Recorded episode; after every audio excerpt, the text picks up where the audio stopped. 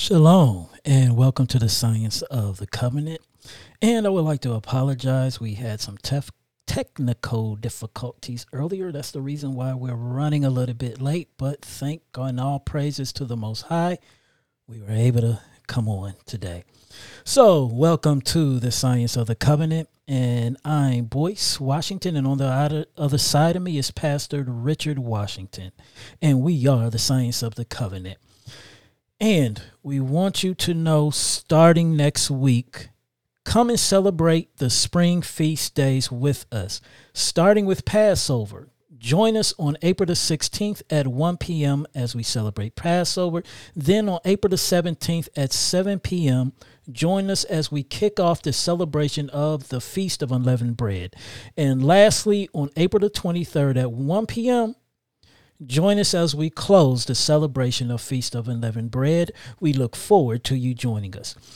If you have any questions or comments while this podcast is going on, or after the podcast, you may have some questions, be sure to email us at scienceofthecovenant at gmail.com. So, Pastor, what are we going to be dealing with today?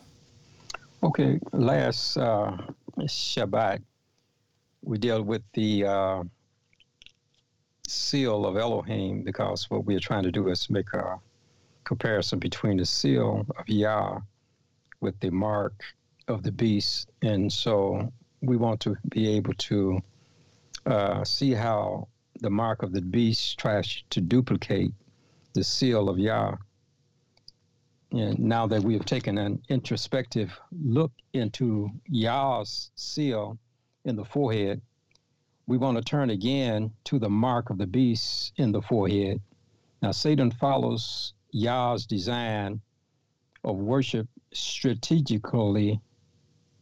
And if Yah's people would follow his way of worship in truth, as Satan does in error, our worship would be much more pleasing to our Heavenly Father and His Son. Now, just as Satan duplicates Yah's system of worship, which we've already discussed, that Yah has a system which is the, the Shabbat and his annual Sabbath, and Satan has his uh, day of worship, which is Sunday, and also his pseudo holidays. And so we want to see in this uh, how he also duplicates in his mark what Elohim does in his seal. So just as Satan duplicates Yah's system of worship and he also follows his model of doing or doing the same thing, let us now revisit the mark of the beast in the forehead, and we will refer to this part of our discourse as the mental model of the mark, the mental model of the mark. He's going to model in the mark what he sees that is in the seal of Elohim. So before we go any further, let us have a word of prayer. Eternal Father, we thank you that you've allowed us to be able to come again and to be able to enter into discussion concerning the seal of Elohim and the mark of the beast, that we may be familiar with the true as well as the false to make the distinction. And as Solomon had prayed for wisdom and understanding, that he may be able to go in and out of so great a people and give us understanding that we too may have the discernment between what is right and what is wrong. Now, as we go into your word, we ask that the power of the Holy Spirit, who have inspired your prophets to write, may be the same spirit to help us to understand what they have written. In Yeshua's name, we do ask it, and for his dear sake, we do pray. Amen. Amen. And amen. Amen.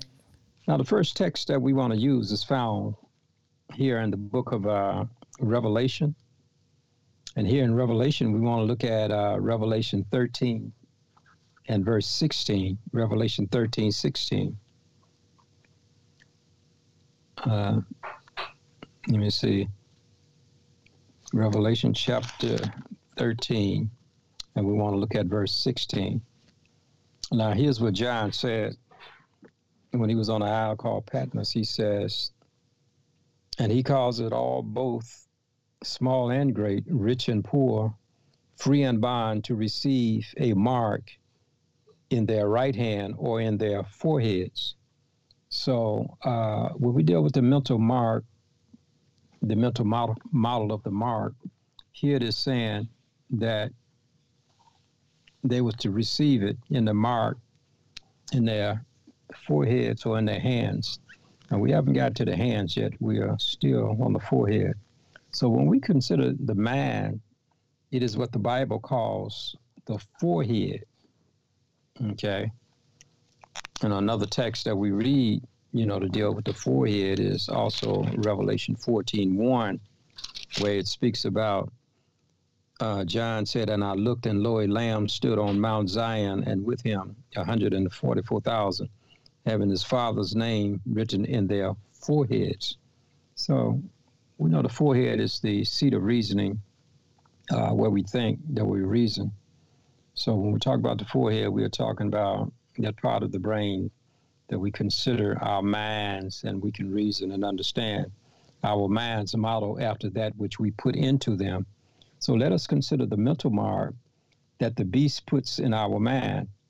If the Shabbat has the word Ab or Abba, which is father, in the word Shabbat, which points out our relationship to him, consequently, if the relationship that Yah has with his people by putting father in the Shabbat, does the mark of the beast also contain a similar type such as this to show his relationship to those who follow him.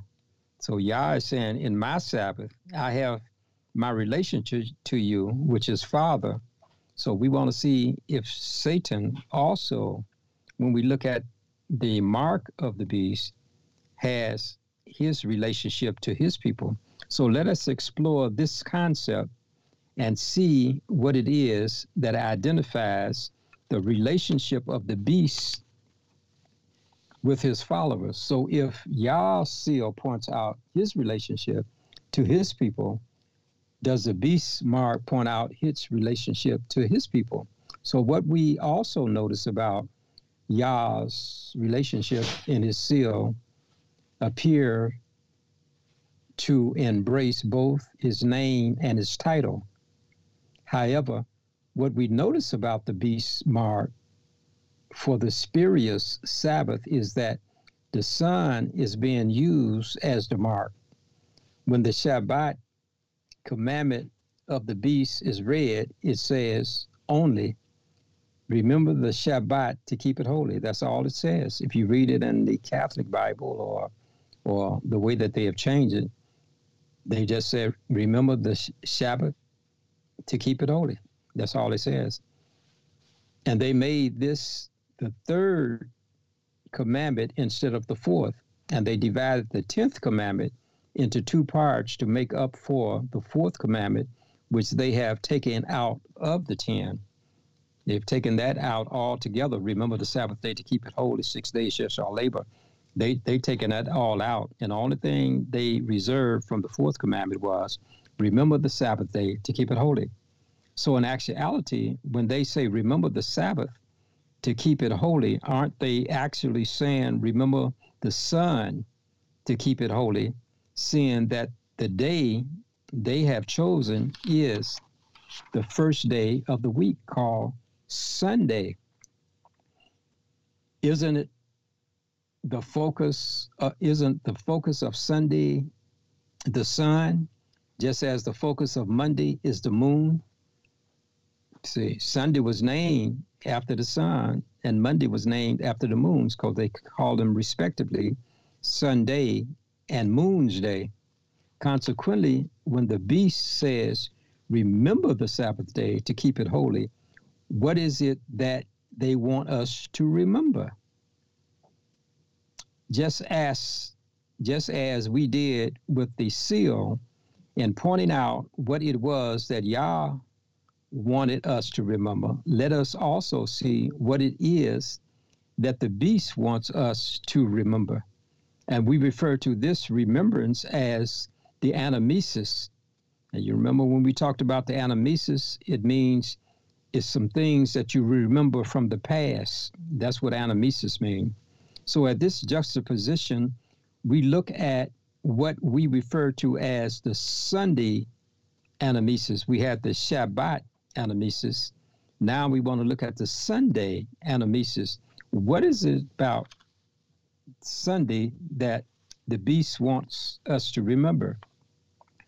In Sunday anamnesis, we want to observe the four factors of his mark and to see what it is that he wants us to recall at the start of every week when Sunday comes around on the first day. We will relate each of these four factors to our turn, anamnesis. The first one we'll concern ourselves is what we call the anamnesis name, okay? And we refer to the anamnesis uh, name as the anamnesis appellation. Now, appellation means a name, but as we have discovered in the seal, that the name can also uh, have a reference to uh, the title as well as the relationship. So when we deal with the name, we'll be dealing with a number of things. We'll be dealing with uh, uh the name, the title, and the relationship. So in anamnesis appellation, uh, we notice that both the mark of the beast and his name were in the forehead of those who worship the image of the beast. So when Elohim puts his forehead, I mean, when he puts his seal in the forehead, the anamnesis of those who follow Sunday, he wants to put that in their foreheads as well. Okay, so he want to claim the same territory of which Elohim uh, has for the seal. So, and anamnesis or appellation is a phrase of which we notice that both the mark of the beast and his name were in the forehead of those who worship the image of the beast. Now, we'll find that there is a connection between the mark and the name. As we explore this connection, let us start with the name. Okay, let us start with the name. Now, let us turn to Revelation chapter 13, and we want to consider uh, Revelation 13, and we want to read verses 17 down through 18. Okay, now 17 says of the 13th chapter of Revelation, and that no man might buy or sell save he that hath had the mark or the name of the beast or the number of his name. Okay. And then in verse 18 it says, Here is wisdom. Let him that hath understanding count the number of the beast, for it is the number of a man, and his number is six hundred, threescore and six. So according to Revelation 13, 17 through 18, dealing with Sunday commandment, the name of the beast is spoken of. So what we see is that the beast has a name. He has a name. In verses 17 of Revelation 13, it speaks about the mark or the name of the beast or the number of his name. Moreover, we have three factors of which the beast wants to put in one's forehead, which are his mark or his name or his number all three appear to have some relevance to one another. Let us see if we can discover some of the correlations which he has between his mark, his name, and his number. So let it, let us now explore these three factors to see if there is some credence in their association to one another. We'll observe these three factors from the standpoint of the beast. We'll start with his mark. Okay, we want to start with the mark of the beast. Okay, And we've already said that his mark was Sunday keeping, okay? But we want to we want to go into the book of Ezekiel. In the book of Ezekiel, and in the book of Ezekiel, we want to look at the eighth chapter, Ezekiel chapter 8. Okay. So here in Ezekiel chapter 8, we want to look at verses 15 and 16. Ezekiel chapter 8, verses 15 and 16. Okay, now here Ezekiel says in the 15th verse of the 8th chapter of Ezekiel, he said, Then said he unto me, Hast thou seen this, O Son of Man? Turn thee yet again, and thou shalt see greater abominations than these. So Elohim is showing uh, Ezekiel a number of things that was going on, not with the heathens, but with his own people, his own people. And he said, if here, he said, and thou shalt see greater abomination that they do. Okay. Now, what was one of the greatest, greater abominations that he saw? Verse, verse, uh, uh, uh, verse 16 say, goes on to say, and and he brought me unto the inner court of Yah, uh, of Yah's house. Now we know that the house is a sanctuary. That's what his house is. And behold, at the door of the temple of Yah, between the porch and the altar, were about five and twenty men, about 25 men, with their backs toward the temple of Yah, and their faces toward the east, and they worship the sun towards the east. Okay. So, what we're looking at, we're looking at the beast mark. Here we see in this text a reference to sun worship. If they had their backs toward the temple and their faces toward the east, this certainly was an indication they were worshiping the sun. Because when Elohim had Solomon, respectively, and he also had Moses to construct the tabernacle, he made it so that when you went into the temple of the tabernacle, you had to come in from the east which meant you turned your back on the east. Now, why did you turn your back on the east? Well, you turned your back on the east because the sun rises in the east. That's where the sun. And so when you got your face towards the east, you're looking at the sun. But Elohim designed the sanctuary that when you go into it, it would be only one light in the sanctuary. And he wanted that light to be the lampstands, and he didn't want any worldly light in the sanctuary. So that meant that the sun, which was the worldly light, when they went into sanctuary, they would not behold that. They would only behold the light in of the of the lampstands inside that, and that was the light of the Holy Spirit that the lamps represented with the fire. So Satan, like Yah, has chosen a day of worship which we see they call Sunday. So here we see in this text a reference to sun worship. And if they had their backs toward the temple and their faces toward the east, this is certainly an indication of pagan worship. Satan, like Yah, has chosen his day, which is Sunday, which is the mark of the beast. And when he deals with the mark of the beast being Sunday, it violates the sacredness of a true holy day. So what we see here, way back in Ezekiel, they were his people were having sun worship, as we read in Ezekiel 8 16.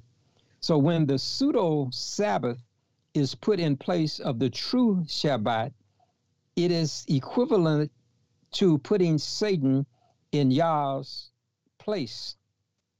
Whenever we put the false in place of the true, it is one of the highest forms of idolatry one can engage into. While Satan doesn't have his name and title in his mark, as Yah's name and title are found, in his seal, yet he does something much more craftier. He uses the sun to represent him. He uses that sun to represent him. In such an act as using the sun to represent himself, do we see in it the first deception which caused this world to fall into falsehood and plunge into perdition. All right, let us turn to uh, Genesis to see the deception that Satan is doing. We turn to Genesis chapter 3. So here in Genesis chapter 3, and we read in verse 1, notice what it says in Genesis verse 1. It said, Now the serpent was more subtle than any beast of the field which Yah Elohim had made. And he said unto the woman, Yea, hath Elohim said, Ye shall not eat of every tree of the garden. Okay, so what do we see here? First of all, we see a serpent speaking. And what we notice in Genesis account of Eve rationale of eating that which was forbidden was that the serpent in whom she was dealing with was being used by Satan. She was talking to a serpent, but behind the serpent was Satan. And as she talked with the serpent, she was not aware of the fact that it was someone behind her speaking through the serpent. And so when we read Genesis 3, chapter, uh, ch- chapter 3, and we look at verse number 13, notice what it says. Uh, 313. After she had eaten, and Yah Elohim questioned her, and the Bible says, Yah Elohim said unto the woman, What is this that thou hast done? And the woman said, The serpent beguiled me, and I did eat. Now notice, she never she never mentioned Satan. Never. She said, The serpent beguiled me. In other words, she was stuck on a serpent. So cunning was Satan in hiding behind the serpent that even Eve could not discern who it actually was speaking to her. Even as he hid behind the guise of the serpent, he is now in these last days acting under the guise of the sun as he did in antiquity. It, in, in past ages, sun worship was prevalent among even the true people of Elohim, as we have seen in Ezekiel 8:16. Sun worship didn't disappear with the passing of time, nor did Satan abandon it for something new. Satan does what he always do best, and that is deception. Just as he hid behind the serpent, he is also hiding behind the sun in Sunday worship. Make no mistake about it. Satan sophisticatedly disguises all forms of ancient idolatrous worship under the guise of modern technological idolatry. He doesn't get rid of any of his idolatrous forms and practices. He merely implements them in different forms and styles unique to the civilization he is seeking to seduce. To the casual observer, the worship of idols may not easily be discerned. A person can be an idol worshiper without having a conscious knowledge of doing so. And this kind of borders line on when he puts the mark in the hand. There are a lot of people following him, but they really have no knowledge of why they are following him. But we haven't gotten to that. But much of the idol worship many engage in today has no bearing upon the physical objects alone, but upon spiritual objects of worship, which are far more idolatrous than merely worshiping saintly statues of dead saints of a shrine. As the sun orbits the earth in providing its light, even so Satan worship revolves around, even though sun worship or Sunday worship revolves around Satan, who uses as his object the sun. So deceptive is he that he has correlated the first day of the week with the sun. How is it that he is able to get away with such a blatant deception whereby nearly all the world holds on to and reverence Sunday as a sacred day of worship? When Satan falsely adjoined the first day of the week with the sun, that was a distortion of the highest order. And this distortion was given to us by the father of liars. Okay. Let us turn to John. Let us turn to John, the Gospel of John. And here, the Gospel of John, we want to look at the eighth chapter. And I want to point out something. John, the eighth chapter. And we want to look at uh, verse 44, John 8 44. Here's what it says John 8 44 says, He said, Ye are of your father the devil, and the lust of your father ye will do. He was a murderer from the beginning and abode not in the truth, because there is no truth in him. When he speaketh a lie, he speaketh of his own, for he is a liar and the father of it. Okay, so the Bible is saying he a liar and the father of it. And so those who keep Sunday, the first day of the week, as a sacred day of worship aren't able to penetrate the hellish cloud of deception to detect the hand of the arch deceiver at work. He has been engaged in the science of sophistry for nearly 6,000 years. In such time, he has well nigh perfected the art of idolatry and mastered the science of sin. Those who keep the keep Sunday, the first day of the week, as a sacred day of worship, are taken into the entrapment of one of Satan's skillful schemes.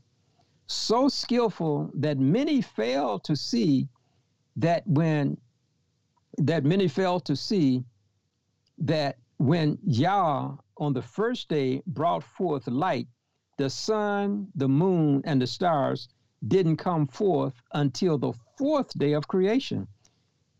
So, how can one use something to represent the first day of creation when it itself wasn't yet in existence? Now, when we turn back to Genesis chapter 1. Genesis chapter 1.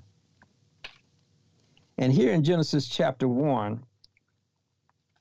and we look at verse number number 3. Notice what it says. Genesis 1 3. The Bible says, and Elohim said, Let there be light, and there was light. And then when we look at verse 16 of the first chapter of Genesis, it says, And Elohim made two great lights, the greater light to rule the day and the lesser light to rule the night. And he made the stars also. Now, Satan, to associate the sun to a day Yah hadn't created it yet, was false was was a falsification of both the creation and salvation. To worship the sun on the first day, it was not created is a travesty. Wouldn't it be far more reasonable to worship the sun on a day in which it was created than when it wasn't in existence? And even that would be a misnomer. You see, he created light on the first day, but he didn't create the sun and the moon and the stars until the fourth day. So at least if he had put the sun with the fourth day to worship, that would be reasonable, but it would still be wrong because that still was not a Sabbath. But he made the containers of light second but he made light first. Moreover, even if he could have aligned the sun with the fourth day of creation, it still would have seemed nil and void of reason for doing so because Yah specifically stated to his people why he gave them a Shabbat, it was for the express purpose of memorizing, of memorializing, that is, the creation of the heavens and the earth. And it could not be a remembrance of what he created until he finished creating, since neither the first or the fourth day was the creation finished, neither day could serve as the Shabbat. Outside of creation, the Shabbat also served as a reminder of Israel's redemption from Egypt. Satan's spurious Shabbat serves neither the purpose of creation nor redemption. His Shabbat serves purely the purpose of exalting and extolling himself. If Elohim designed that his Shabbat would be a memorial of his creation, then what was Satan's Shabbat a memorial of? Well, if he is in any wise imitating Yah as far as creating something, what is it that he could create that Elohim did not create? Let us consider the creation of Satan. When we read in in, in, in, in when we read in John 8:44, we are told that the devil was a father. And what was he the father of? The Bible says he was the father of lust, he was the father of murder, and he was the father of falsehood or lies. That's what he was the father of. In order to be a father, one must be the head of a family. Elohim and his son are qualified to be fathers because they both created the human family and established it. However, when it comes to Yah and Yeshua, that is a father and son's relationship. Now, when we turn into the book of uh, John again, when we turn to the book of John and we notice in the book of John and we look at the third chapter in a familiar verse that most of us can quote quote by heart, which is John 3:16. Notice what it says. John 3:16 says, "For Elohim so loved the world that he gave his only begotten son that whosoever believeth in him should not perish but have everlasting life." So what we're looking at here in this world, Yeshua is referred to as uh, the son of Elohim. He was his son. He said, For Elohim so loved the world, he gave his son. And if we follow his son, you know, we become his children. So that means that the father and his son are our fathers of the human race. Okay. Okay, now let's look at uh, Revelation. Let's go to Revelation chapter 1 in Revelation chapter 1, we want to look at um, verse number 5, Revelation 1 5.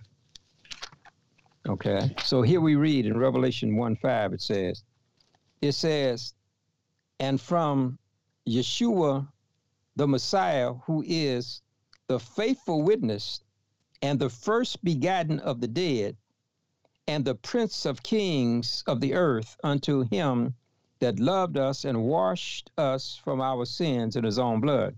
Now, what I want you to notice in Revelation 1 5, it says that Yeshua, he was the prince of kings. Okay, he was a prince. Now, you know, a, a prince is a step down from the father.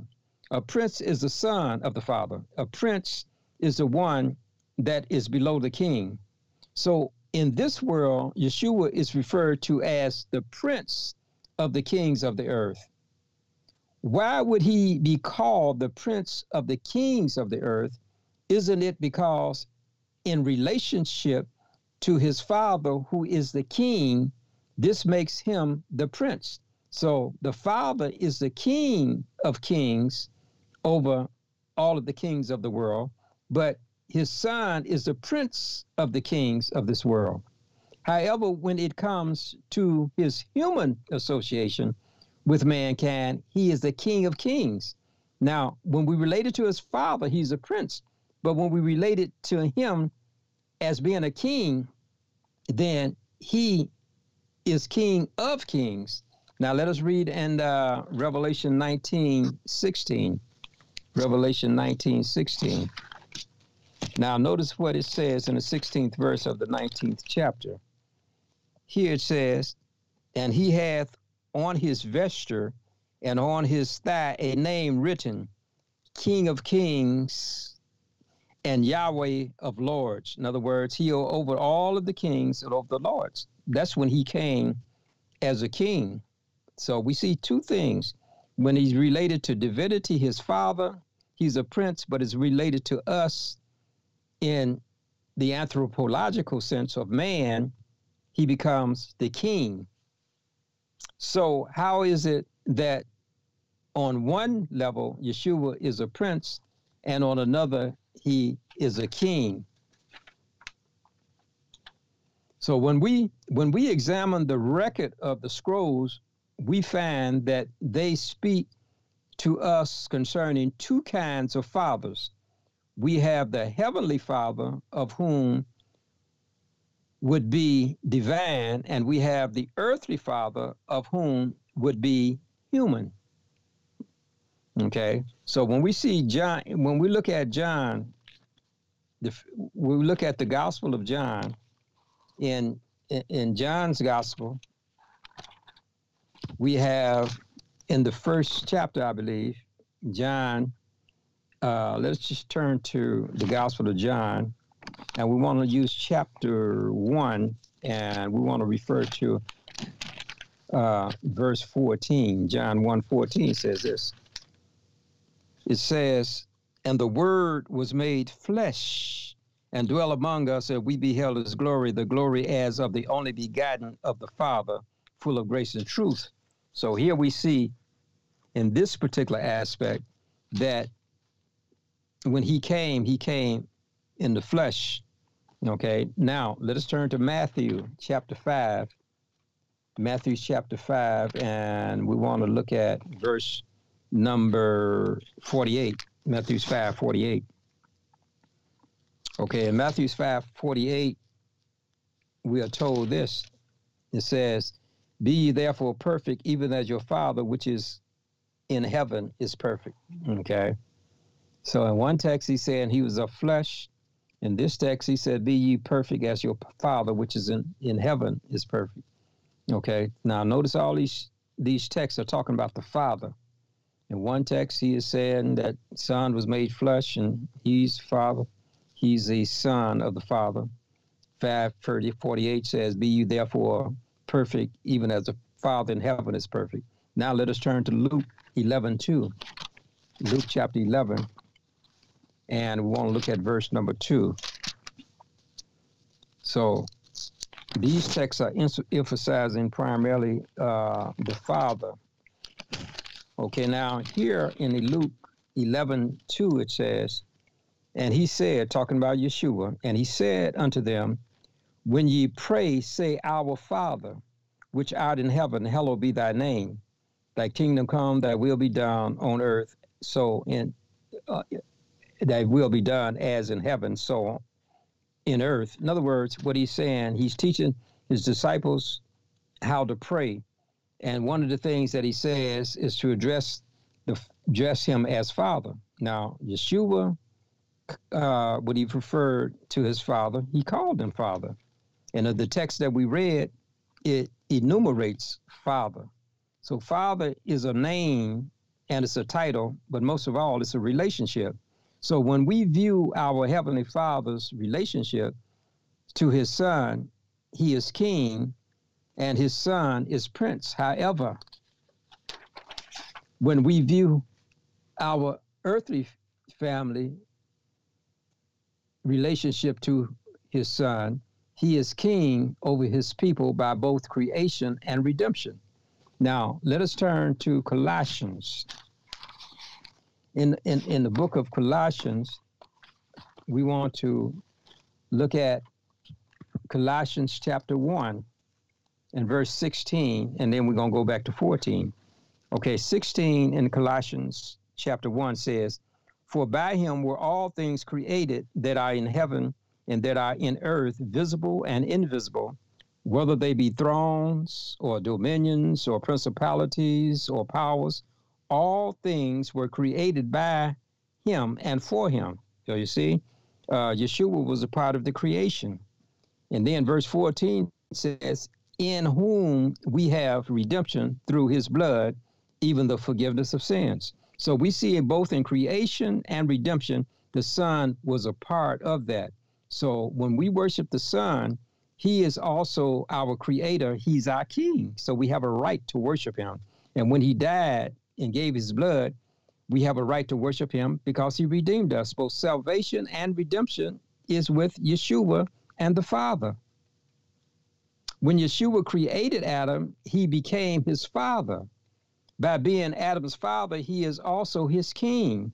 The only way one can initially become a king is by being the head over a people, by being over them.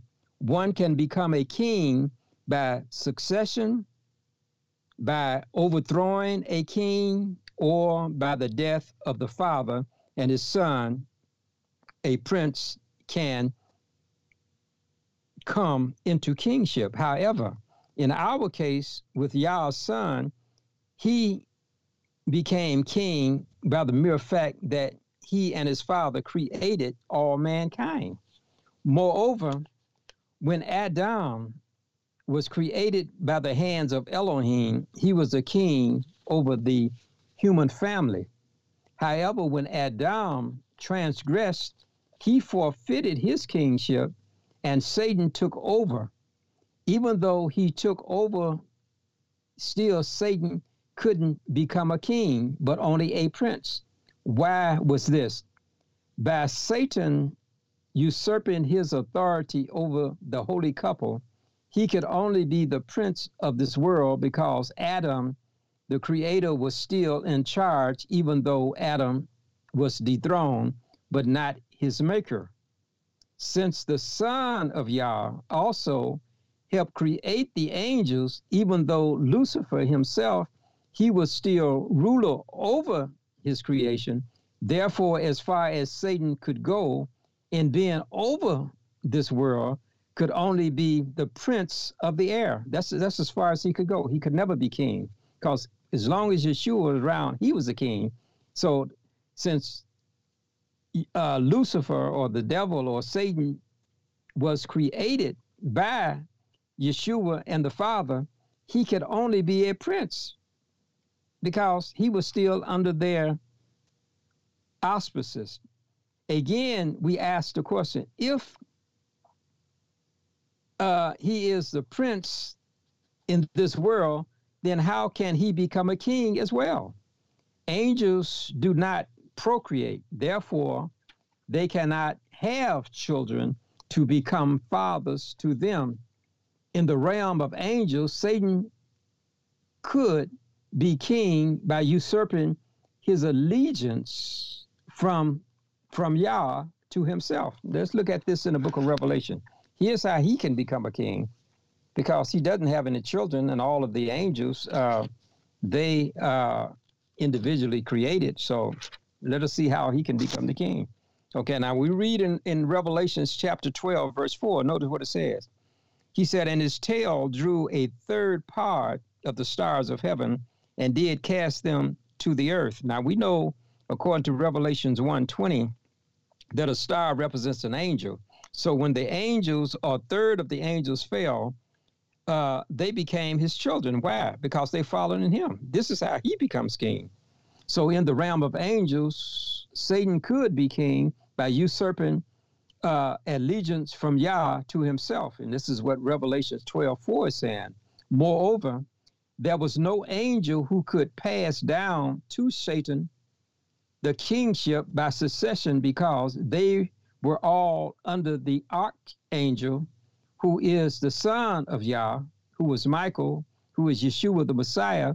So, how could any of them pass on to Satan that which they themselves did not possess? They were not kings, so they could not uh, pass the, the, the kingship down to him. However, there is a way Satan could become a king, and that is by becoming a father we might ask the question how can he become a father without having children? For it is only when a man has children that he can become a father. While it is true that children makes fathers and fathers makes children, let us also consider a broader understanding of what a father is. Now we need to look at this. This is what makes a father. Oftentimes, we have limited fathers to only having children, which is a viable, uh, uh, uh, which is a vital question. If you don't have children, how can you be a father? But you can be a father without having children. But we're going to see how he got to be a father without children, and we're going to see how he got children. In the Hebrew, the word for father is ab, A-B. And this is the same word uh, uh, that was used in the, in the Sabbath in the seal. Abba. Or it could be A B B A, Abba, Father. Okay. So this word Father, Ab, A B, does include children, but it does not exclude other facets of a father. In the Hebrew, a father was not only a parent of children, but was also looked upon as an ancestor, an inventor, and a source let us examine these three premises for a father. So, a father could be an ancestor, an inventor, and a source. So, let us look at an ancestor father. What is an ancestor father? An ancestor father is generally traced back to either a father in the distant past or a father who is the one who started the family line. Certainly, if our human family trace its ancestor line to where it started, our ancestor father would be Adam. So if we look at the genealogy that Matthews have and the genealogy of Luke, it could trace our human ancestral father all the way back to Adam. Okay, so so when we trace uh, the ancestor of Lucifer or the devil, we can trace it all the way back to where? To the serpent. And when Adam and Eve succumbed to the serpent, then they had now not only the father and the son, but now the devil who enticed them is, is, is their father. So they had three fathers the father and his son, and also the devil became the father. Why?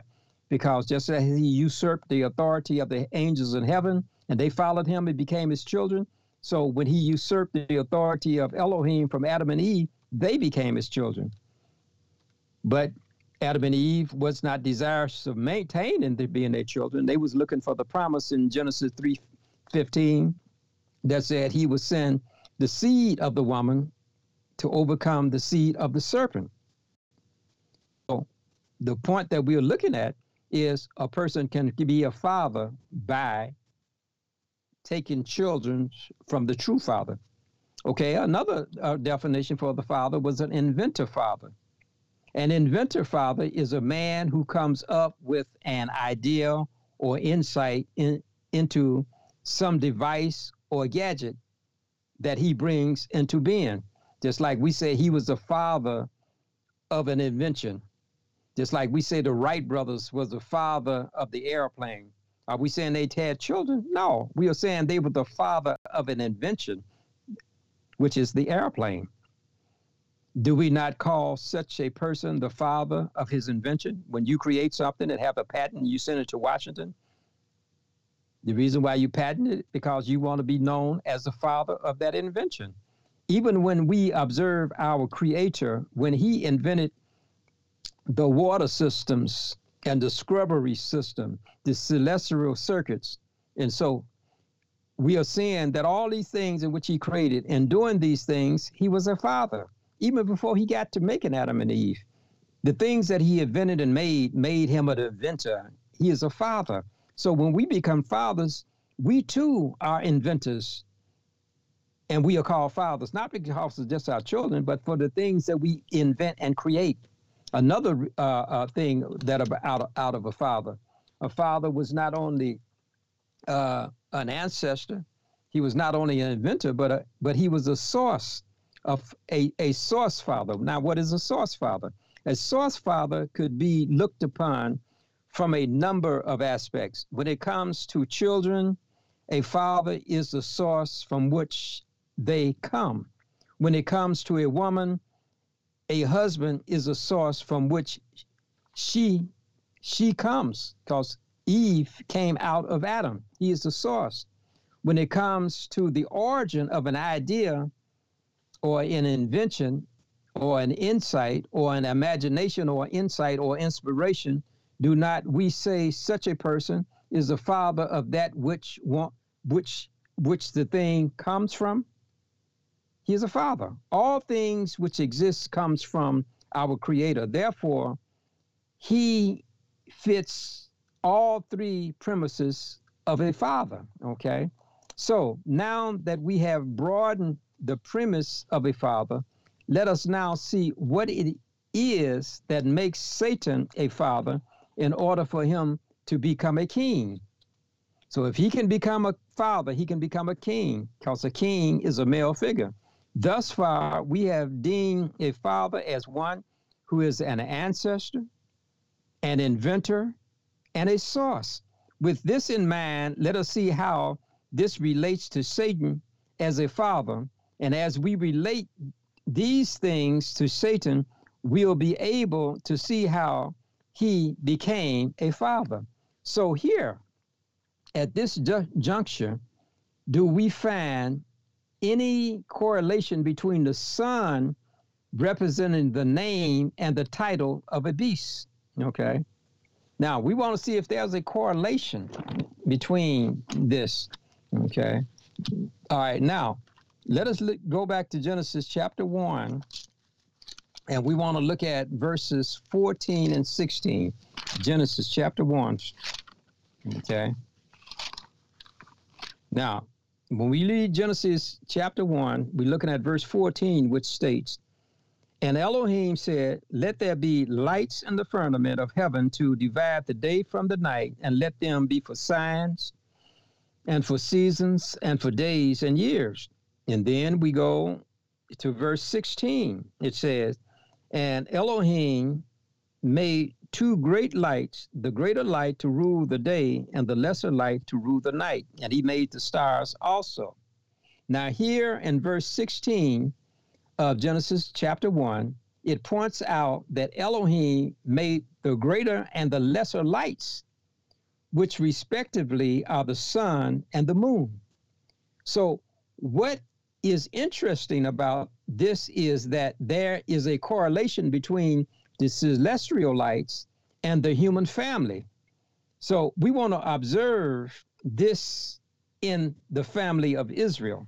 So we want to turn to Genesis chapter 37. Now, what we want to see is how the celestial family and the human family are coordinated. Okay.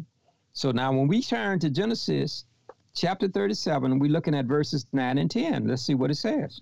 The Bible says, and this is talking about Joseph, and this is the second dream that Elohim had given to him. And the Bible says, and he dreamed yet another dream, and he told it his brethren. And he said, Behold, I have dreamed a dream more, and behold, the sun and the moon and the 11 stars made obeisance to me. In other words, he's saying the dream that Elohim had given him, he said the sun, the moon, and the stars, they bowed down to him. They paid homage to him. Okay. All right, now. And when he told it to his father and to his brethren, his notice what his father said. And his father rebuked him, and he said unto him, What is this dream that thou hast dreamed? Shall I and thy mother and thy brethren indeed come to bow down ourselves to the to the earth. So he said, he said, shall shall I, the father and your mother and your brethren, even though we know his mother had died at this time, but what what it what the dream is pointing out, whoever was the mother, even if it was even if it was Lil or somebody, he is pointing out the fact that when Joseph understood, he was talking about the sun, the moon, and the stars. The, we what we noticed the correlation it, uh, here is that the son, the father was saying, represents the father, which was himself, Israel. The moon represents the mother, and the stars represents the brothers. Okay, so there's a correlation that when Elohim made the sun, the moon, and the stars, in the family of Israel, the father is represented by the sun, the mother is represented by the moon, and the stars is representative of the brothers. Consequently, what Satan has sought to do is to make a literal that which Yah uses symbolical. The sun is considered to be masculine, the male, the moon is considered to be feminine, the female, and the stars are considered to be the offspring, the children. Now, the son, as a father, represents Satan, the father of pseudo worship, the father of lies, of Christianity. We said that Satan was the father of lies. That's what made him a father. He created something that Elohim didn't create, it, which was lies. When he had the false Sabbath, that's a lie. The Son, as the Father, represents Satan, the father of pseudo worship, the father of lies of Christianity. The moon, as the mother, represents Muhammad, the mother of pseudo worship, the mother of lies of Islam.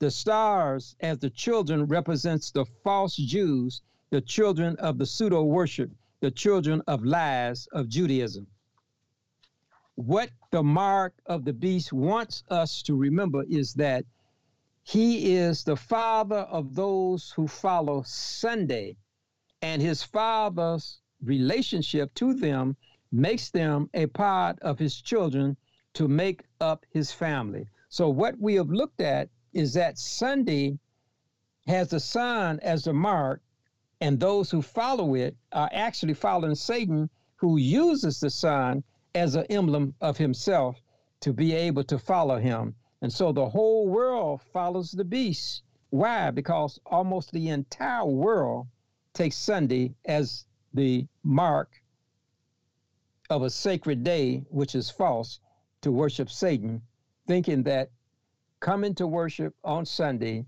is actually worshiping the true Elohim, and behind Sunday is the same person who was behind the serpent, which is Satan. Okay, we're going to stop here and we'll continue next week uh, further.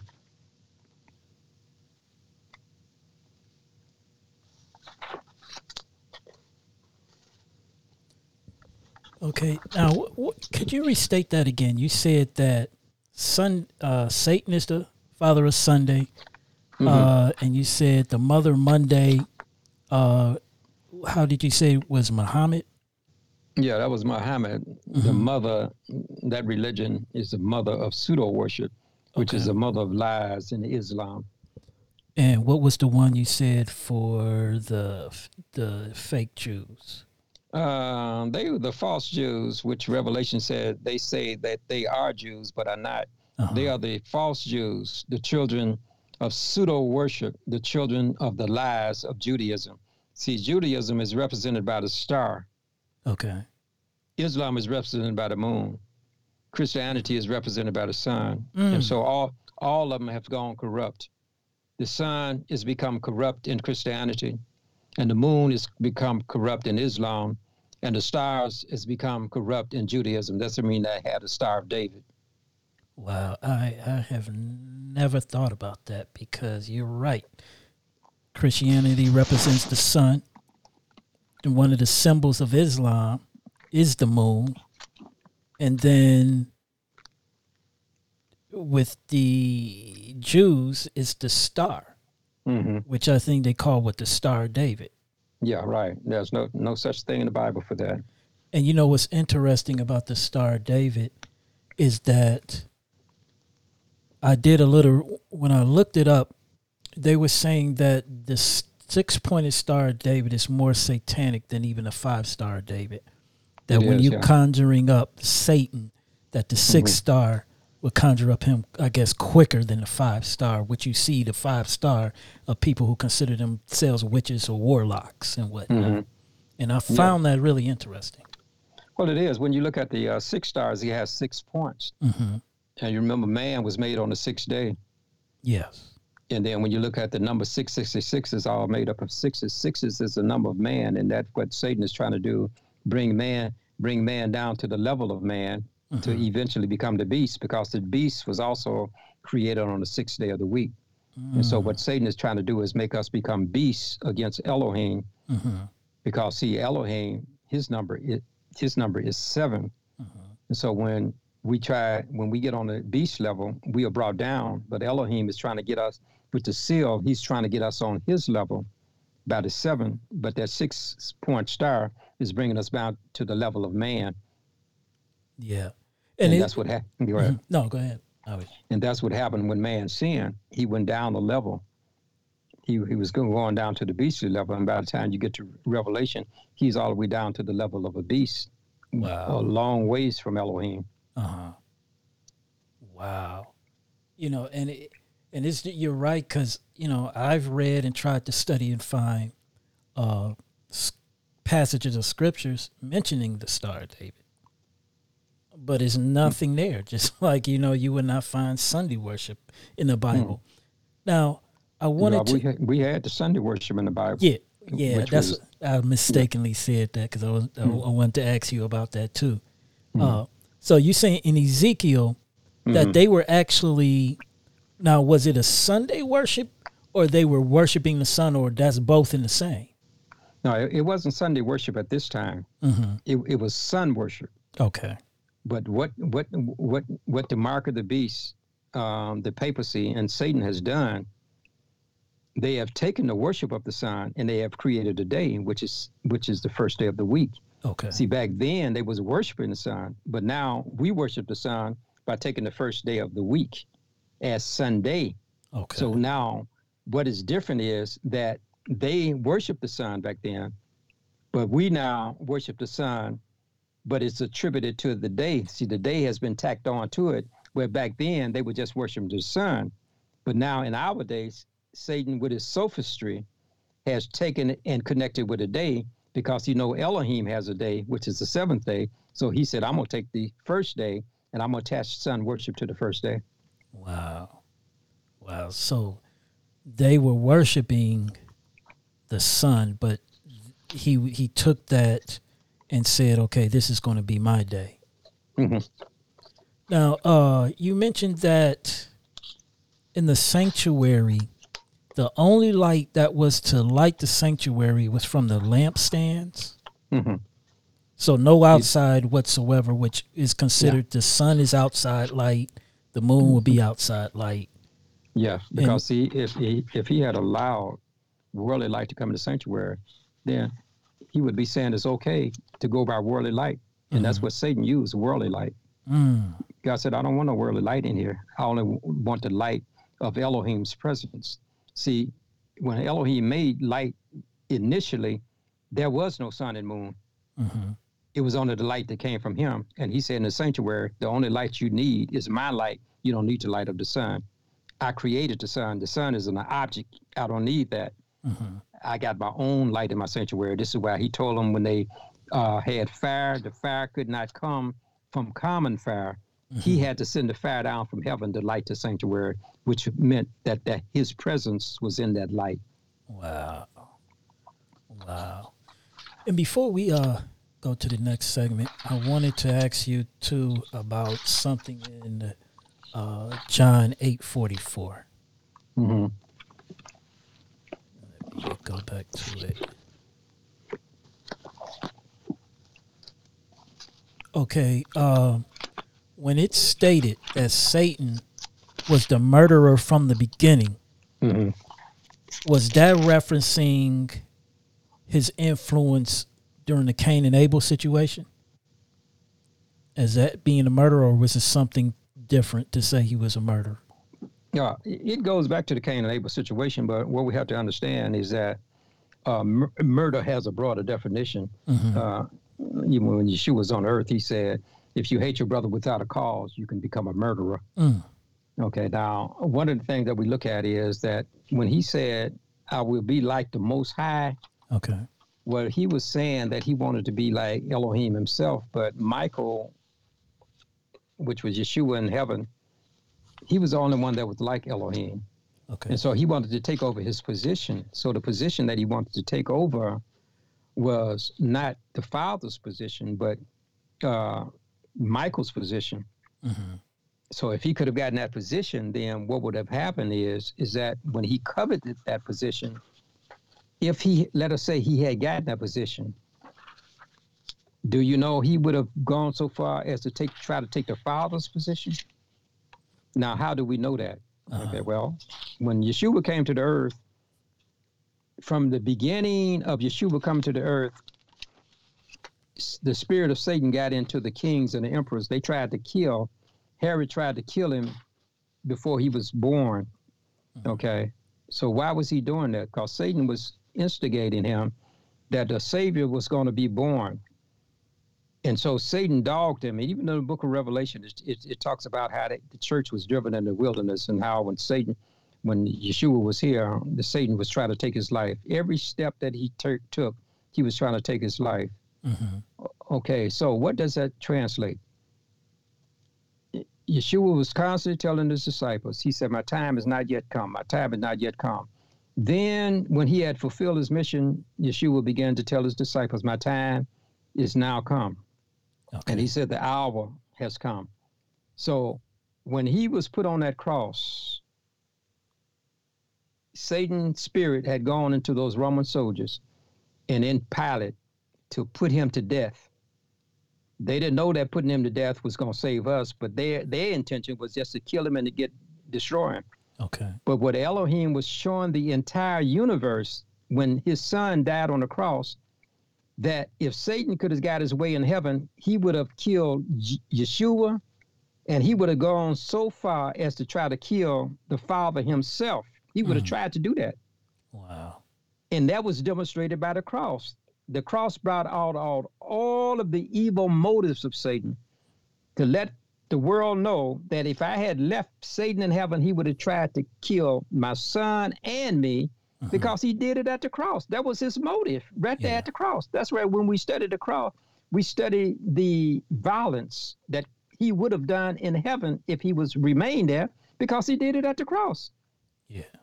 but he he didn't have the power to do it in heaven so he did it when he was kicked out of heaven when he fell out of heaven he shook his face finger in, in elohim's face and said he said i'll get you and i'm Mhm. gonna get your son at the cross and that's what he did Wow. Wow, that is something that is deep. And with that, we will trans look over to our next segment. Up next is Let's Talk About That. So today, I kind of want to still go on. It's kind of still going on with the theme, uh, the mark of the beast. And as the pastor been speaking, we know that it boils down to Shabbat, Sabbath, and Sunday, as he spoke on earlier. Uh, that is part of the mark. So it was a question. If you have your Bibles, I kind of want to discuss, uh, and it's in Mark the second chapter, verse twenty-seven and twenty-eight. And so today I want to talk about. Let's talk about Shabbat, and was Shabbat made for man? And in Mark the second chapter, verse twenty-seven and twenty-eight, it reads, "And he said unto them." The Shabbath or Sabbath was made for man, and not man for the Shabbath. Therefore, the son of Adam is the Adonai, the Lord, also of Shabbat.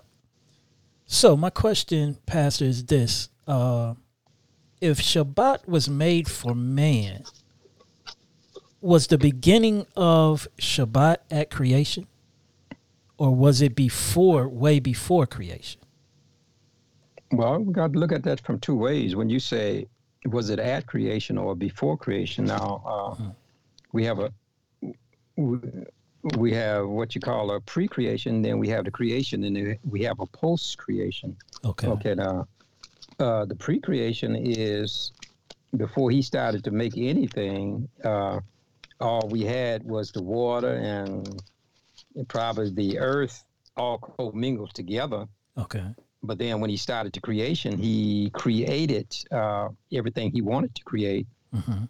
and then the post creation was that after he created in in six days everything, then he had to Shabbat. Now your question is, uh, uh, did he make the Sabbath for man or man for the Shabbat? Mm-hmm. Now one of the ways I can answer the second way I can answer that question is is that uh, he said the Sabbath was made for man. Okay. Uh-huh. Now when you look at the creation itself, uh, of what he made, there was no Sabbath for man at the sixth day in which the man, in which all of the animal, the you know the fish, fowl, animals, and man was made on the sixth day. Mm-hmm.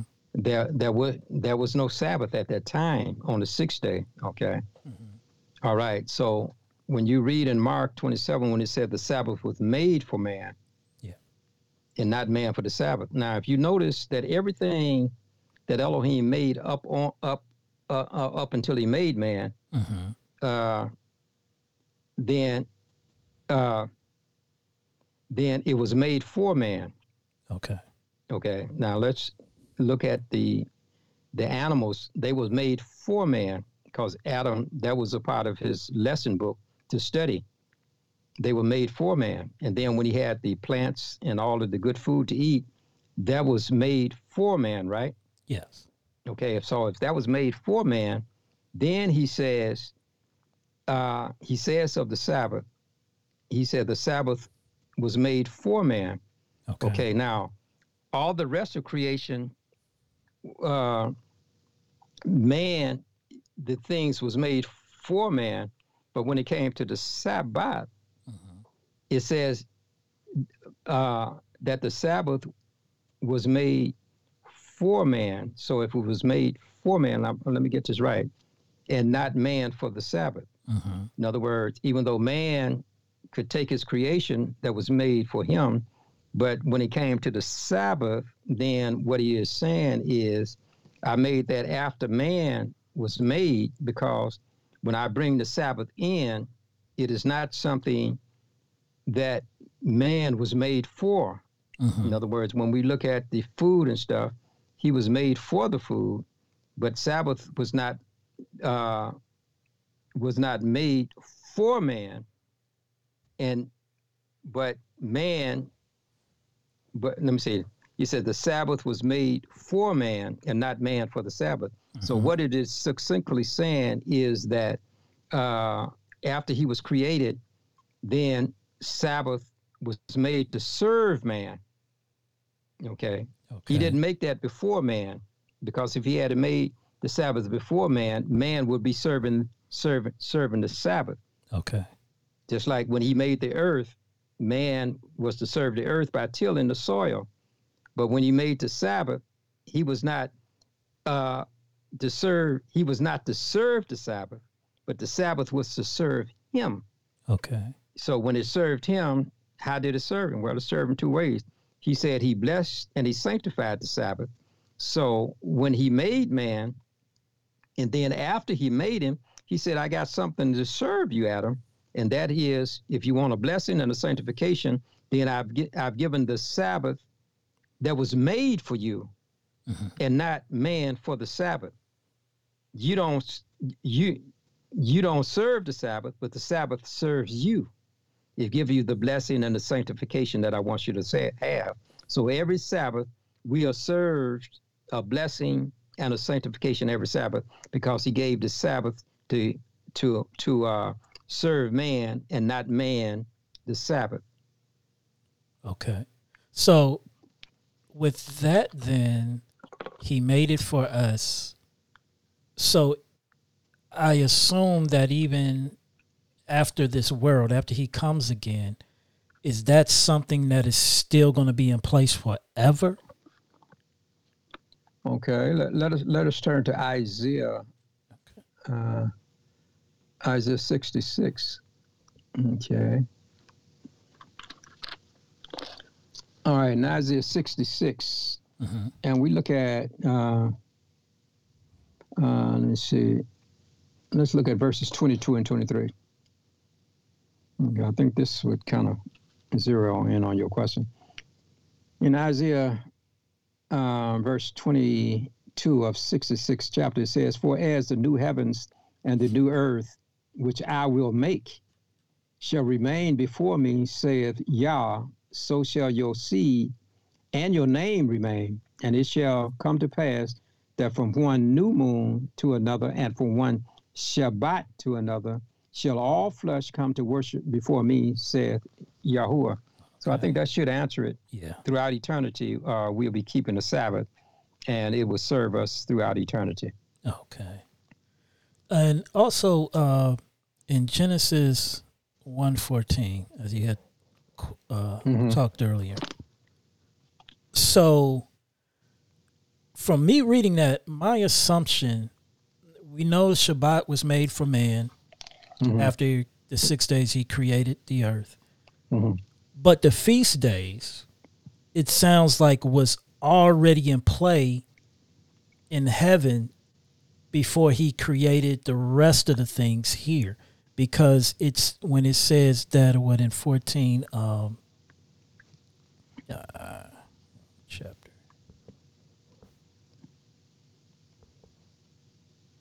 when it said and he let there be lights in the expanse of heavens, in the expanse of the heavens, to divide the day from the night, and let them be for signs and for appointed seasons or feasts. So I would assume that he was putting those up there so that we would know when his special days was was around and coming Mhm. and all. So I would think that this was already in place before the, the beginning of the world. Yeah, both the Shabbat as well as the annual feast days, they was already uh, intact before the world. Oh, so Shabbat was already Mhm. before We- he we- even created man. It was already in place. Yeah, in the heaven. So, so you remember when we read, uh, he said, "In the new heaven, the new earth, he's gonna, he's gonna have the new, the moon, uh, from one new moon to another. In other words, from one month to another, and from one Sabbath to another. Yeah. In other words, the only thing that he's continuing, well, when he restores the earth after sin, is to continue what was going on before. They had new moons before sin came in, and they also had the Sabbath and the feast days before it came in too. So he's going to just continue what was already there. Because when you read in the Bible, it says that even though it doesn't bring out explicitly, it says that he, one of the reasons why Abraham was a friend of Elohim because he said Abraham was a person who kept my statutes and my laws, and we found out that the feast days they are statues. So Abraham must have been keeping them too, because he met Melchizedek in in the, in in Genesis, I think it's 16 or 18, where he met Melchizedek, and when he met Melchizedek, he was a high priest, and sure enough, one of the things that we see about the sanctuary is that usually when a priest uh, administered, they had a sanctuary, Mhm. and the sanctuary was for two purposes. The sanctuary was a place where they worship, Okay. but the sanctuary was also a place where the uh, where the where the feast days was coronated.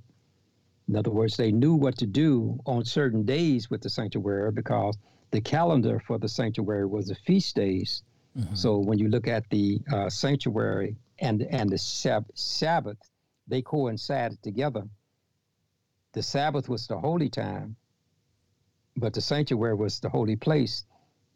And so Elohim brought the holy time together with the holy place. So the Sabbath, they were connected with the sanctuary, Mm-hmm. So if that's true, that means that when Melchizedek met Abraham, he had a sanctuary and he celebrated the holy time with the holy place.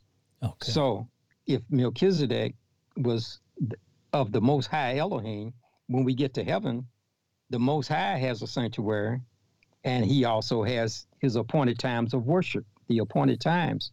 And okay. I think we went over that when we were dealing with uh, the Most High, and that his throne was on the table of showbread on the sides of the north, because the table of showbread in the earthly sanctuary was also on the sides of the north. Mm-hmm. So when they had the appointed times of worship, where were they? They were the times that he had set aside, which is the Sabbath and his annual feast days. Okay. We have uh, two emails that came in, and we kind of, I know uh, last week we had an email, and you said you was going to give a verse, and I'm going to read the question again from last week. Okay. And uh, it reads in Proverbs 30, verse 4 How do we answer the question in that verse? What is his name and what is his son, son's name? If thou canst tell. And I know you said you was uh it was a verse that you wanted to give. Yes, uh, I that. couldn't I couldn't locate a lot of times. So when something uh, comes up, sometimes I can answer it off the top of my head, and sometimes uh, I, I, can't re- re- recollect it. But uh, in in conjunction to um, Proverbs, uh, what we call the 30th chapter, verse 4, it has a counterpart uh, in Proverbs chapter 8 now, when we kind of refresh our memory on uh, Proverbs 30, verse 4, it was talking about, it says here in verse 4, who hath ascended into heaven or descended? Who hath gathered the wind in his fist? Who hath bound the waters in a garment? Who has established all the ends of the earth? What is his name? And what is his son's name? If thou canst tell. And I was pointing out that the name Michael it, it has two, at least two two interpretations. The one interpretation there that when you mention his name, you say, "What is his name?" Mm-hmm. Well, his name is Michael. If you ask what his name is, his name is Michael. Okay, but then another interpretation of the name Michael, it, it means uh, who who is like El, okay. and, I, and and and and Michael if you break the name now, it means one who is like El, which in English language we will say one who is like God, because El means God, okay, mm-hmm. in the English.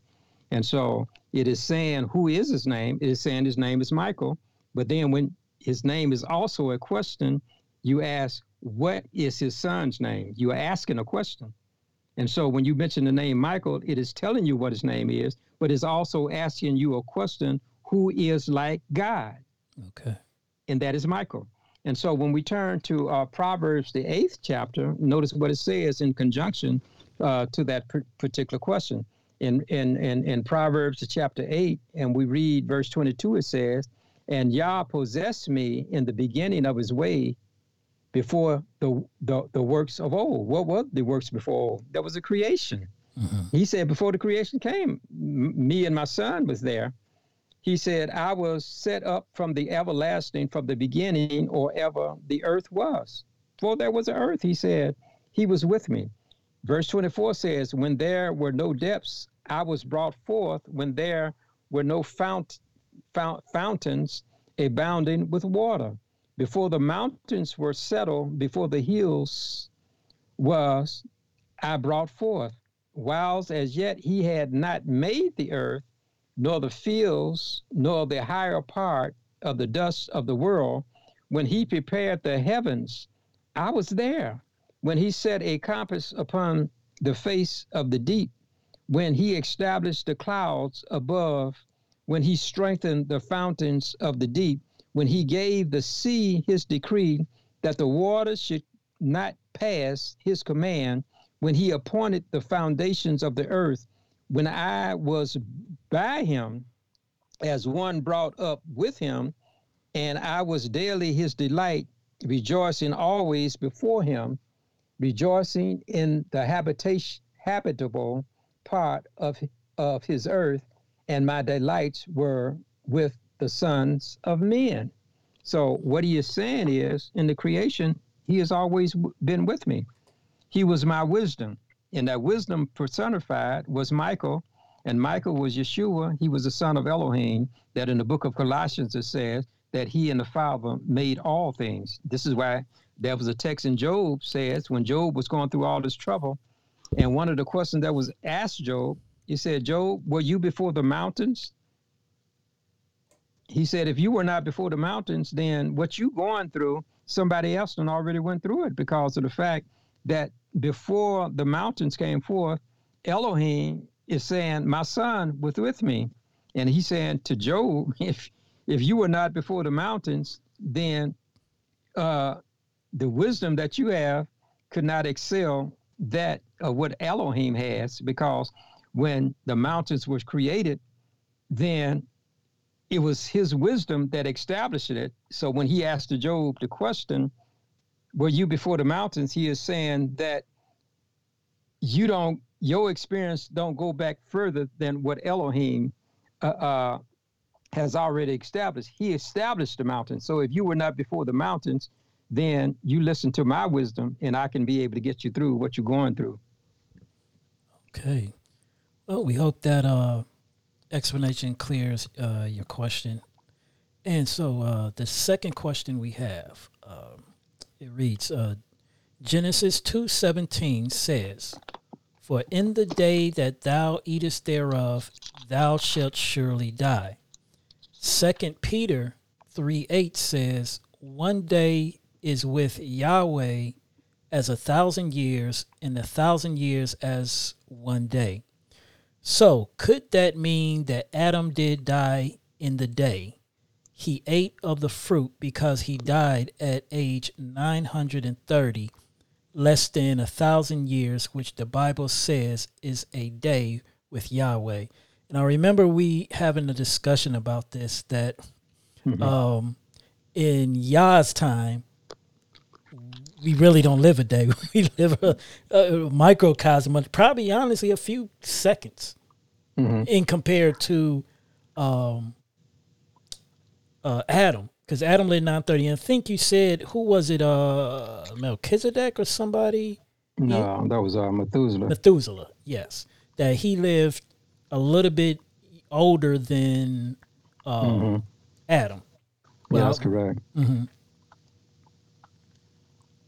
Yeah, so uh, you you're correct on your analogy. Uh, you said a day that you eat, you you would die.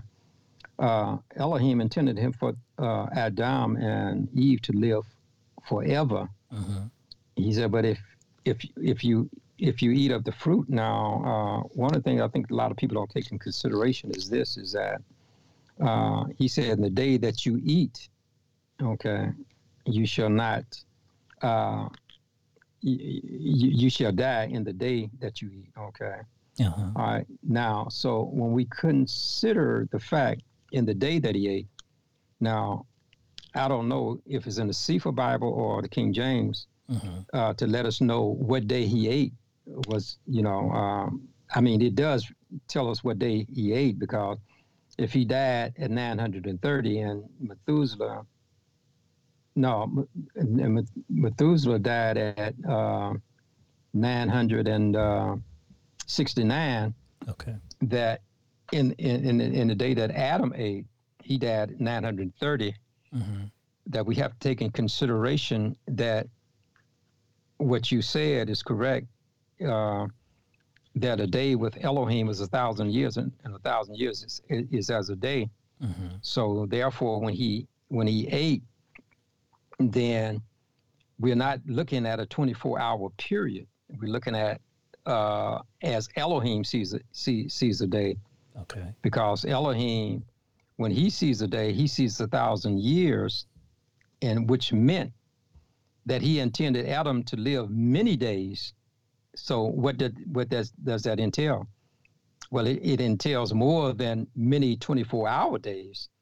It entails the fact that he intended Adam to live many days, which would mean many thousands of years. Okay. But when he ate, he did not get past a thousand years uh, because of the fact that, according to Elohim's calculation of time, it was a, a thousand years made a day. Now he came short of 70 years because he died in 930. But Methuselah lived 969 years and he came just shy of 31 days. He would have made it, but he didn't. He was he he was put to sleep. Okay, so nobody that lived on Earth lived an entire day. Okay, mm-hmm. now even though Enoch was translated went to heaven, he never lived on this earth for a thousand years. So he didn't even get a day on uh, a day on this earth. Mm-hmm. But isn't it ironical that a lot of people don't look at this? That in the book of Revelation, the 20th chapter, that it says that when the judgment is over and we go to heaven, mm-hmm. that Revelation, let's turn there. Let's turn to Revelation 20. I want to point this out. Revelation chapter 20. And and I don't I don't hear a lot of scholars using this even when they talk about the millennium and, and the thousand year reign they use everything, but they, they don't use this text. And I'm, I'm trying to figure out why don't why don't they use it? Because this is the only text in the Bible that, that speaks about it. Okay, now here, if you lo- use uh, Revelation chapter 20, uh, note, note, note, notice what it says uh, in, in chapter 20, verse, uh, verse 2. It says, And he laid hold on that dragon, that old serpent, which is called the devil and Satan, and bound him a thousand years. Notice a thousand years. Okay? Bound a day. That's a day. Mm-hmm. And then if we uh, go down to verse three, and he said, He cast him into the bottom of the pit, and he set upon him a seal upon him, that he should deceive the nations no more till the thousand years were fulfilled. And after that, he loosed him a little season. Again, he's talking about a day, mm-hmm. a thousand years. In other words, we lost a thousand years, the thousand years in Genesis, but we're gonna make up for the thousand years when it when when we are redeemed. Okay, let's go a little bit further. Okay. Mm-hmm. Okay, let me see. Uh, if we go on down to verse five. Okay, verse five says, "But the rest of the dead live not again until the thousand years were finished." This is the first resurrection. So one of the first gifts that Elohim is going to give the, the redeemed of the ages, it said the rest of the dead. What do you mean by the rest of the dead? In other words, he is saying that you got the righteous living and you got the righteous dead. You mm-hmm. got the righteous dead, and well, well, let me put it this way. When he said the rest of the dead live not again until the thousand years was finished. In other words, you got your uh, you got your uh, righteous uh, dead, and also you got your wicked dead. He said the righteous dead are going to be raised, and they're gonna uh, they they're to be given uh, th- th- their their reward is what Adam lost in a thousand years. They're gonna gain it the thousand years. And he said the rest of the dead. Now who the rest of the dead? That's the wicked dead. They're gonna they, they, all that perished wickedly, and the people who are struck dead at the brightness of the appearance, mm-hmm. they're gonna lay dead for a thousand years. And then we who are living, we're gonna be with with with the priests or Yeshua and the Father for a thousand years. He said, "This is the first resurrection," and then he says uh, in verse six, "Blessed and holy is he that has part in the first resurrection. On such the second death has no power." In other words, what he's saying that when he comes and take his children and take his dead saints out of the grave, they're gonna live a thousand years. And he said, once you lived a thousand years, then you can't die again. He said, but in verse 6 they that shall be priests to Elohim and, and, and, to the Messiah and shall reign with him a thousand years. Mm-hmm. So they're going to get a thousand years reign, but the rest of the day is going to have to remain dead because when they come up the second time, after that, they're going to die again. But he said, if we come up in that first resurrection and get that thousand, that first thousand years that Adam lost, then we're going to be as kings and priests, and, and, and death will have no power over us ever again. Mm-hmm. Wow. Okay, and our second question we got emailed, and it says, uh, "Speaking of the fathers, of the fa- speaking of the fathers, why isn't Cain listed in the genealogy of Adam in Genesis chapter five, verse three? Okay, let's look at that. You say, me say Genesis 5 3. Yes, Genesis, Okay, let me see what we got here. verse chapter five, verse three. Okay, let's see. All right, let's look at that. Let me see. Verse 3 it said, And Adam lived an 138 years and begat a son in his own likeness and after his image, and he called his name Seth. Okay. Uh, and okay, and what you are saying is why Cain, his brother, is not mentioned there. Okay. Yeah. All right, let's look at something that I think is basic. Let's look at basic, okay.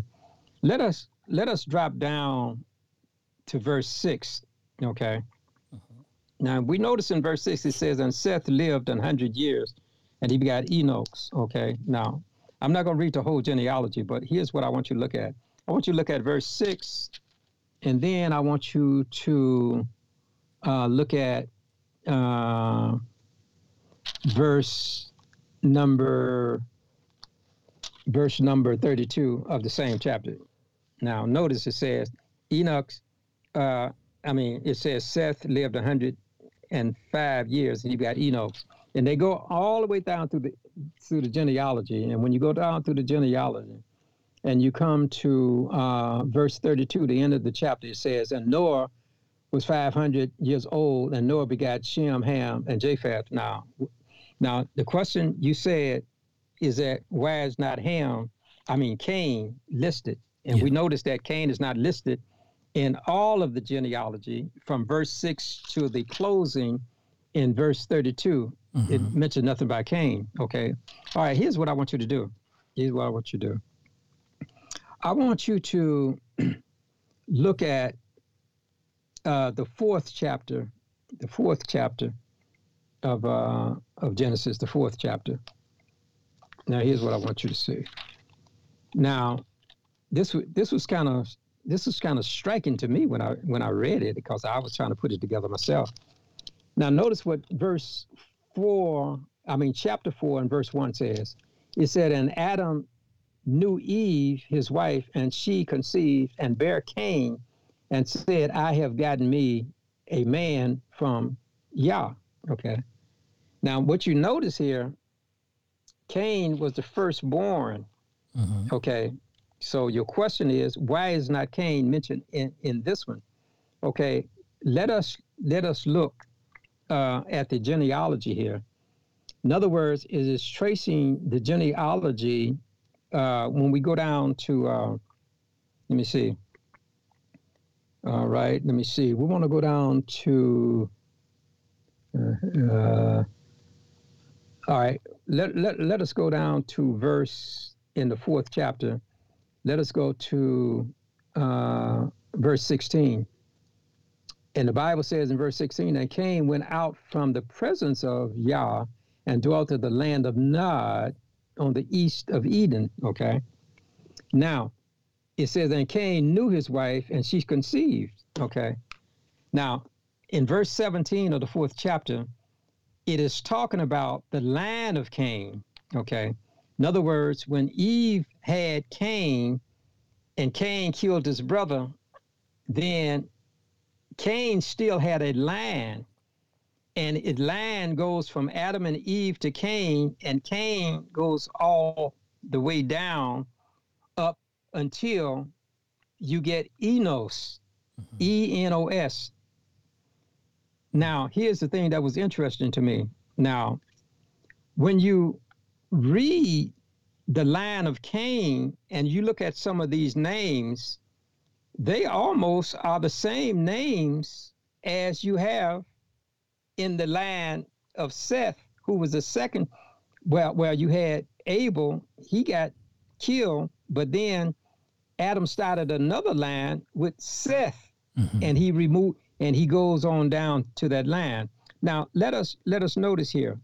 It says, uh, and Seth, uh, he said, and Seth lived 105 years, and he got Enos.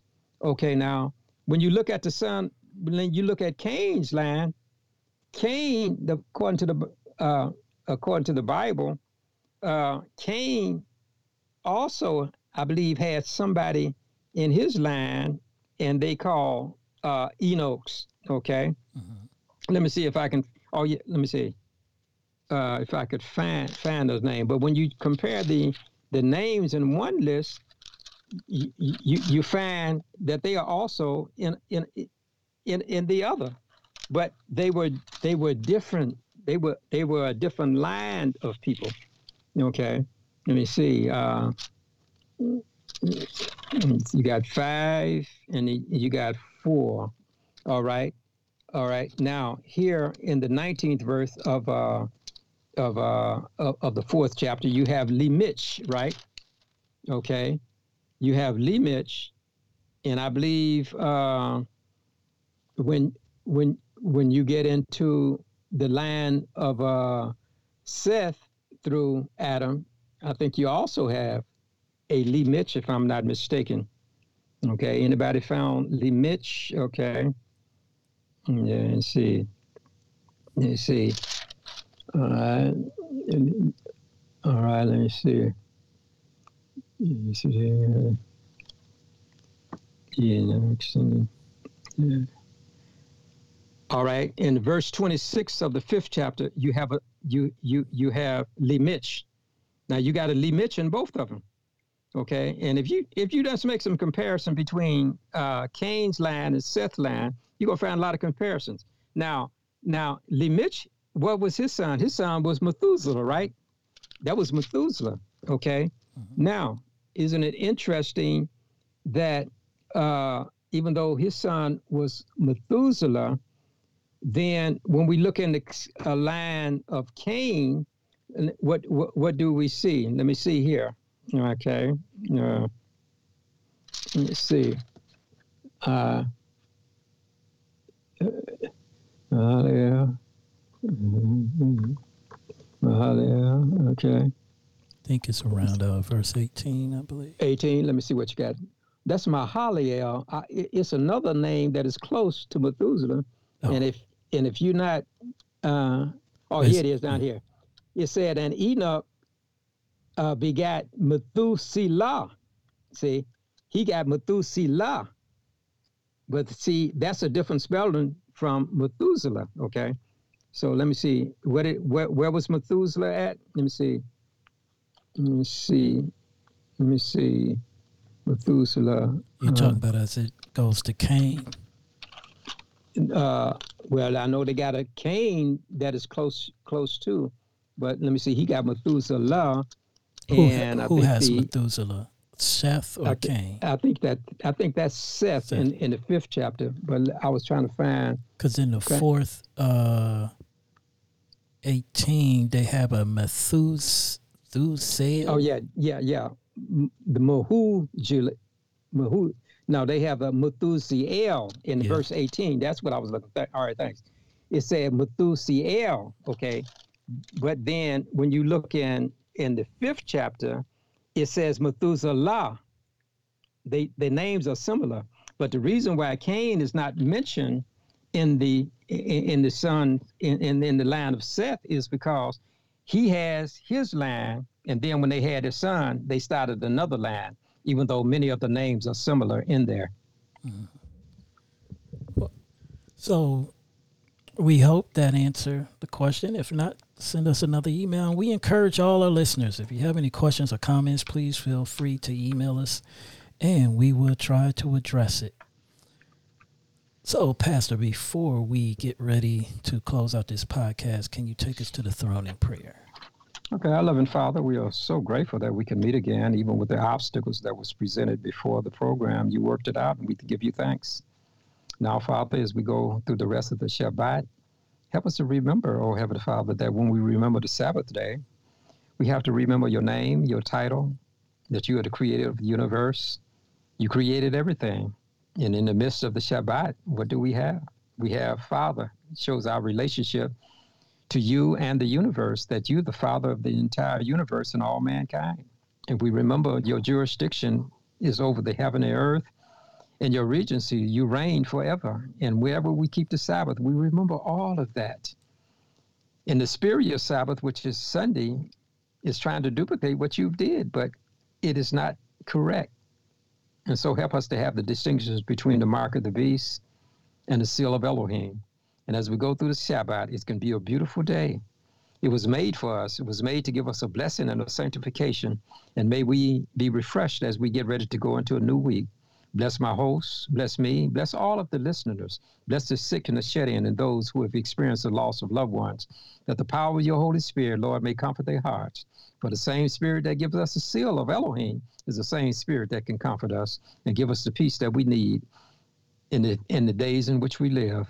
All of the hardship and the torn and the violence and the torment, oh Heavenly Father, this life that when we come to the Sabbath, oh Heavenly Father, we can have a peace and a tranquility can can help us in the days that we live to still have hope and aspirations to be able to go on until Yeshua does come. So bless us to this end. And when you do come, may we have so lived that we can be able to experience what the individual have asked, that we have that first day that we'll live a thousand years. And if we live that thousand years, he says, death will no more have power over us. We'll have a life that will measure with the life of Elohim and his son throughout eternity is our prayer in Yeshua's name. And for his dear sake, we do pray. Amen. Amen. And amen. Amen. We want to invite you and encourage you next week. Next week to celebrate with us the spring feast starting April the 16th at 1 p.m. Make sure you join us as we celebrate Passover. Then the very next day, April the 17th at 7 p.m., we're going to kick off the celebration of Feast of Unleavened Bread. And lastly, on April the 23rd at 1 p.m., we're going to close out the celebration of Feast of Unleavened Bread. So we look forward to you joining us on those days. If you have any questions or comments, please feel free to email us at scienceofthecovenant at gmail.com.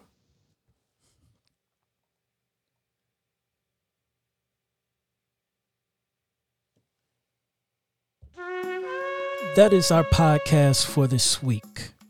Know therefore that Yahuwah Eloheka is Elohim, the faithful El, which guards his covenant and the mercy with them that love him and guard his commandments to a thousand generations. Until next week, Shalom.